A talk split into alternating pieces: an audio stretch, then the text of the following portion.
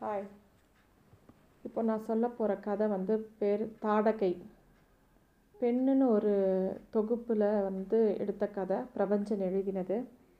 இந்த தொகுப்பில் வந்து பல பெண் கேரக்டர்ஸாக அவங்களோட பர்ஸ்பெக்டிவ்லேருந்து பிரபஞ்சன் எழுதியிருக்காரு. இதில் நிறைய புராண கேரக்டர்ஸும் இருக்குது சமகால கேரக்டர்ஸும் இருக்குது இது ஒரு கற்பனை தான். இருந்தாலும் ஒரு சுவாரஸ்யமான கற்பனை. இது வந்து இப்படித்தானா? அப்படின்லாம் நம்ம யோசிச்சுக்க கூடாது இன்னொரு டைமென்ஷனில் ஒரு இதிகாச கதையை பார்க்குறதா எடுத்துக்கலாம். இந்த கதை இப்போ நான் சொல்ல போகிற கதை வந்து ராமாயணத்தில் தாடகை அப்படின்னு ஒரு கேரக்டரை பற்றின ஒரு கதை. முதல்ல நான் வந்து ராமாயணத்தில் அந்த தாடகை யார் என்னங்கிறத சொல்லிவிட்டு இந்த கதை எப்படி இவர் எடுத்து எந்த பர்ஸ்பெக்டிவில் சொல்கிறாருன்னு நான் சொல்கிறேன் தாடகை வந்து ராமாயணத்தில் வந்து ராமர் வந்து பெருசாகிறார் குழந்தையிலேருந்து பெருசான உடனே அவர் வந்து ஒரு டீனேஜில் இருக்கும்போது விஸ்வாமித்ரர் வந்து கூப்பிட்றார். தசரத மகாராஜா அதாவது ராமரோட அப்பா கிட்ட உங்கள் நான் வந்து ஒரு பெரிய யாகம் பண்ண போகிறேன் காட்டில். அங்கே நிறையா தொல்லைகள் இருக்குது என்னோடய யாகத்தை காக்கிறதுக்காக ராமரையும் லக்ஷ்மணரையும் என் கூட அனுப்பி வைங்க அப்படின்னு கேட்குறாரு தசரதர் சொல்கிறார் இவங்க ரெண்டு பேரும் ரொம்ப சின்ன பசங்களாச்சு. இவங்கள வச்சுட்டு எப்படி நீங்கள் பண்ண முடியும்னோடனே இல்லை நான் அவங்கள ட்ரெயின் பண்ணிக்கிறேன். அவங்களுக்கு குருவாக இருந்து அவங்களுக்கு வேணுங்கிறத நான் சொல்லி கொடுத்துக்கிறேன்.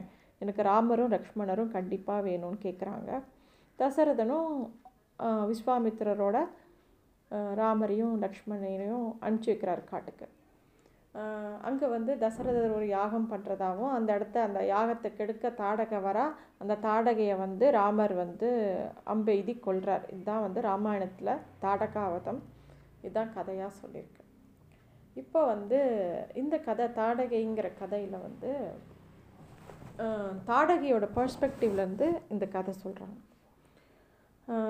ராமர் லக்ஷ்மணர் விஸ்வாமித்ரர் விஸ்வாமித்திரர் வந்து தாடக வதம் முடிஞ்சு இப்படி ஒரு இடத்துல வெ- இருக்காங்க மிதிலாபுரிக்கு போகிறாங்க மிதிலாபுரி தான் வந்து சீதை இருக்கிற இடம். தாடக வதத்துக்கு அப்புறம் சீதா கல்யாணம் தான். ஸோ அந்த மிதிலையோட எல்லையில் இருக்காங்க. அப்போ விஸ்வாமித்திரர் சொல்கிறாரு அதோ அந்த மிதிலாபுரியில் இருக்கக்கூடிய சீதை தான் வந்து சீதையை தான் நீ கல்யாணம் பண்ணிக்க போகிற அவள் தான் கலப்பை. சீத்தைங்கிறதுக்கு இன்னொன்று பேர் கலப்பை. அதாவது இந்த ராமாயணம்ங்கிறது வந்து என்னென்னா இந்த இந்த தசாவதாரமே எவல்யூஷனாக தான் நம்ம சொல்கிறோம் ராமர் வந்து அக்ரிகல்ச்சர் அதாவது அக்ரிகல்ச்சரை ப்ரமோட் பண்ணுறார் சீதை தான் கலப்பையாக அந்த கலப்பையை நீ கையில் கொள்ளணும். வில்லை முறித்து கலப்பையை கை கொள்ளணும் அப்படின்னு விஸ்வாமித்ரர் சொல்கிறார் வில்லு உடைக்கிறதுங்கிறது வேடுவ குலம் அதாவது நம்ம ஹண்டிங் மோட்லேருந்து அக்ரிகல்ச்சர் மோடுக்கு நம்ம மாறுற டிரான்சிஷன் தான் இந்த ராமாயணம் அப்படின்னுங்கிற மாதிரி இந்த விஸ்வாமித்ரர் சொல்கிறார் அப்போ வந்து நீ வந்து இந்த சீதைங்கிற க கலப்பையை கை கொள்ளணும் அப்படின்னோடனே ராமர் சொல்கிறார் நீங்கள் என்ன எல்லாத்தையும் பெண்களையே ஒரு பொருளாக பார்க்குறீங்க தாடகையை வந்து ராட்சசின்னு சொல்கிறீங்க சீதையை கலப்பைன்னு சொல்கிறீங்க அகலிகையை வந்து கல்லுன்னு சொல்கிறீங்க ஒரு பெண்ணை ஒரு பொருளாகவே பார்த்துட்டுருக்கீங்களே அப்படிங்கிற மாதிரி ராமர் சிந்திக்கிறார். அப்போ வந்து ராமர் வந்து இப்படி யோசிக்கும்போது தாடகையை வதம் பண்ணது தப்போ? எவ்வளோ அவள் கண்ணில் கருணைகள் இருந்தது. எவ்வளோ நியாயமான வாதம் அவளோடதுன்னு யோசிக்கிறார். இப்போ தான் அது ஃப்ளாஷ்பேக்கு அவர் வந்து காட்டுக்குள்ளே வர்றாங்க. தீயை மூட்டுறாங்க. இந்த விஸ்வாமித்திர வந்து காட்டை அழிக்க ஆரம்பிக்கிறார். யாகம் அது பண்ணிவிட்டு கொஞ்சம் கொஞ்சமாக தீ அந்த மரத்தெல்லாம் அழிக்கிறார். அப்போ வந்து தாடகை அங்கே வரா யார் இது? நீங்கள் எங்கள் காட்டை அழிக்கிறீங்க. இந்த காட்டுக்கு தலைவி நான். என் அனுமதி இல்லாமல் எப்படி முதல்ல காட்டுக்குள்ளே வந்தீங்க? நீங்கள் யார்? அப்படின்னு கேட்குறான் அப்போ வந்து விஸ்வாமித்திரர் வந்து இவர் விஸ்ராமர் விஸ் ராமர் வந்து நான் வந்து தசரத குல தசரதனோட புள்ள. நான் வந்து அயோத்தி மன்னன்னு சொன்ன உடனே இவ சொல்கிறா அப்படியா நீ முறைப்படி என்கிட்ட அனுமதியோடு வந்திருந்தா உனக்கு ஒரு பெரிய வரவேற்பு கொடுத்துருப்பேனே அப்படிங்கிறா. உடனே விஸ்வாமித்ரர் நான் அங்கே காட்டை அழித்து இங்கே வந்து விவசாயம் பண்ண போகிறோம் அப்படின்ன உடனே அவளுக்கு கோவம் வருது. அறிவு இருக்கா? தானாக விளையிற சாமானை விட்டுட்டு தானா தானே விளைவிச்சு சாப்பிட போ இவங்களை பழக்கப்படுத்த போகிறியா மனுஷங்களை? காட்டில் தானாக விளையும் எல்லாம். அதை எடுத்து சாப்பிட்றத விட்டுட்டு இதை அழிச்சிட்டு தானே விளைவிச்சு இன்னொன்று பொருளை உருவாக்க போகிறியா அப்படின்னு அவ வாதம் பண்ணுறா அப்போ விஸ்வாமித்திற்கு இன்னும் எரிச்சல் வருது. ராமர் வந்து ஒரு புதிய யுகத்தை இங்கே கொண்டு வர போகிறான் அப்படின்னோடனே இவ வந்து அது நான் இந்த காட்டை அழிக்க விட மாட்டேன் அப்படின்னு தாடகை சொல்கிறான் உடனே விஸ்வாமித்திருக்கும் வந்து அந்த தாடகையை கொல்லுறாமா இவ இவ்வளோ பெரிய ராட்சசி. அப்படிங்கிறா.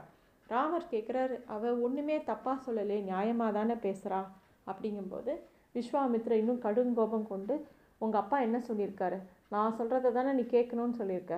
நீ முத நீ அந்த தாடகையை வதம் பண்ணு. உன்னோட உன்னோட பர்பஸ் ஆஃப் திஸ் அவதாரமே நீ வந்து அக்ரிகல்ச்சரை ப்ரமோட் பண்ணணும். இந்த காட்டுவாசிகளை அழிக்கணும். இதோட குறியீடாக தான் அவர் வந்து சீத்தையை கல்யாணம் பண்ணும்போது அந்த அம்பை முறிக்கிறதாகவும் இந்த கதையில் அவர் சொல்கிறார் அப்படி சொல்லிவிட்டு தாடகையை வதம் பண்ணுறா அப்போ தாடகை சொல்கிறா ராமா நீ என்னை வதம் பண்ணுற அது அது அது அதை நான் உன்னை மன்னிச்சு விட்றேன். ஏன்னா நீ என் குழந்த. ஆனால் நீ வந்து எப்பேற்பட்ட விஷயத்தை அழித்து எப்பேற்பட்ட விஷயத்தை துவக்கி வைக்கிறேங்கிற விபரீதம் உனக்கு இப்போ புரியாது. ஆனால் அதுக்கு காலம் பதில் சொல்லும். நீ வந்து பெண்களை போய் ஒரு பொண்ணை போய் கொள்றியே இது நியாயமா? ஒரு தாய் தாய் வந்து தன்னோட குழந்தைங்களை கொள்ளுவாளா நான் வந்து உன்னை கொள்ளுவேனா உன்னை நான் எவ்வளோ வசதியாக வச்சுக்கணுன்னு நினைக்கிறேன் அப்படின்னு சொல்லிட்டு அவள் செத்து போயிடுறா. அப்போ வந்து அந்த முனிவனை பார்த்து விஸ்வாமித்திரை பார்த்து சொல்கிறா பாம்புக்கு நல்ல பாம்புன்னு பேர் வி கொடிய விஷமுள்ள பாம்புக்கு நல்ல பாம்புன்னு பேர் வச்ச மாதிரி ஒரு மோசமான காட்டை அழிக்கக்கூடிய ஒரு முனிவனுக்கு உனக்கு போய் விஸ்வாமித்ரன்னு பேர். விஸ்வாமித்ரம்னா என்ன? விஸ்வத்தை அன்பு செய்கிறவன் அர்த்தம். நீ இந்த காட்டை அழித்து நீ என்ன இந்த விஸ்வத்தை என்ன அன்பாக செய்கிற அப்படின்னு கேள்வி கேட்டுகிட்டே அவசத்து போகிறதா இந்த கதை.